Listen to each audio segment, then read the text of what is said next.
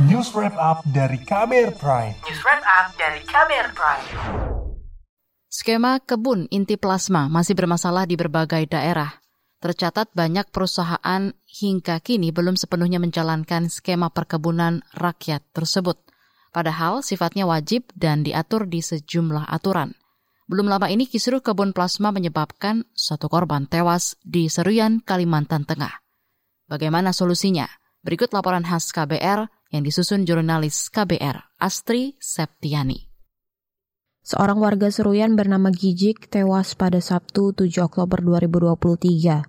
Ia tewas diduga lantaran tertembak aparat saat aksi demo warga menuntut pembagian kebun plasma kepada PT Hamparan Masawit Bangung Persana atau HMBP di Kabupaten Seruyan, Kalimantan Tengah. Dalam sejumlah aturan disebutkan terkait kemitraan plasma, antara lain di Peraturan Menteri Pertanian. Di pasal 11 ayat 1 disebutkan, perusahaan perkebunan yang memiliki izin usaha perkebunan atau untuk budidaya wajib membangun kebun untuk warga minimal seluas 20% dari total areal kebun yang diusahakan perusahaan.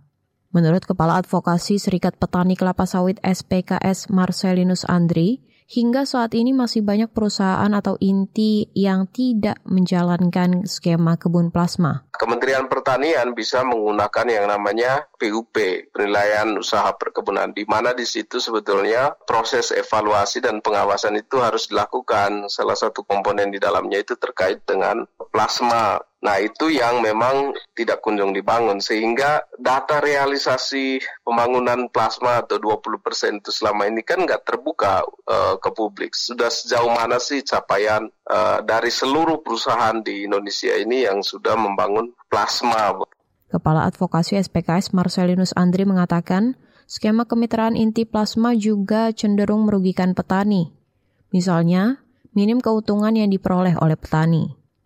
Selain itu, status petani plasma tak ubahnya seperti pekerja di bawah aturan perusahaan pemegang izin usaha perkebunan. Ini dirasakan terutama oleh petani yang sudah menyerahkan tanahnya kepada perusahaan lewat skema kemitraan. Kalangan pengusaha sawit merespon masalah terkait kebun plasma. Ketua Umum Gabungan Pengusaha Kelapa Sawit Indonesia atau GAPKI Edi Martono beralasan, Lokasi areal lahan yang ingin dijadikan kebun plasma sering kali berbenturan dengan kawasan hutan. Teman-teman ini anggota utamanya di anggota GAPKI ya, itu juga beberapa tidak bisa melaksanakan karena uh, arealnya kebentur dengan kawasan hutan. Tetapi sebenarnya yang saat ini dengan adanya UCK atau di sekarang Undang-Undang Nomor 6 itu tahun 2023 itu sudah ada jalan keluarnya untuk apabila itu tidak ada areal ataupun terbentur dengan masalah kawasan itu dengan kegiatan produktif lainnya sebenarnya sudah ada ada jalan keluarnya.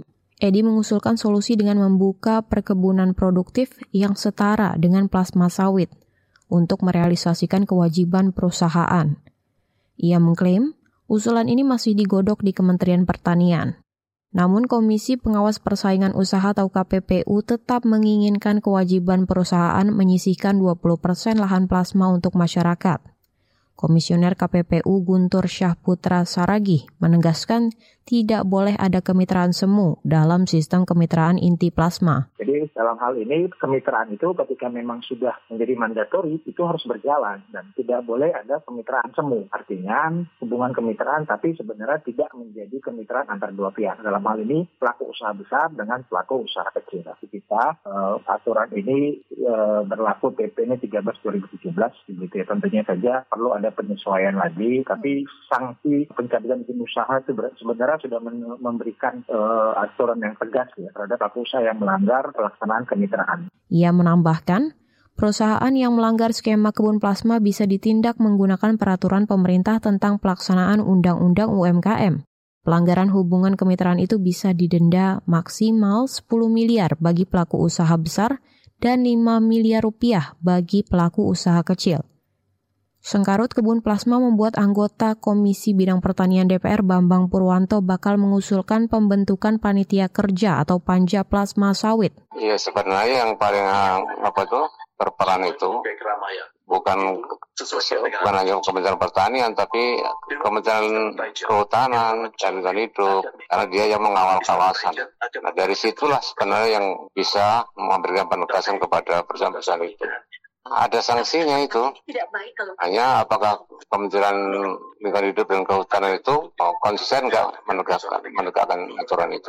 Nantinya, Panja akan menghadirkan Menteri Pertanian dan Menteri LHK Anggota Komisi Bidang Pertanian DPR Bambang Purwanto juga mengingatkan sanksi bagi perusahaan yang tidak menjalankan aturan kebun plasma, mulai dari denda sampai pencabutan izin usaha perkebunan. Demikian laporan khas KBR yang disusun dan dibacakan Astri Septiani. Kamu baru saja mendengarkan news wrap up dari KBR Prime. Dengarkan terus kbrprime.id, podcast for curious minds.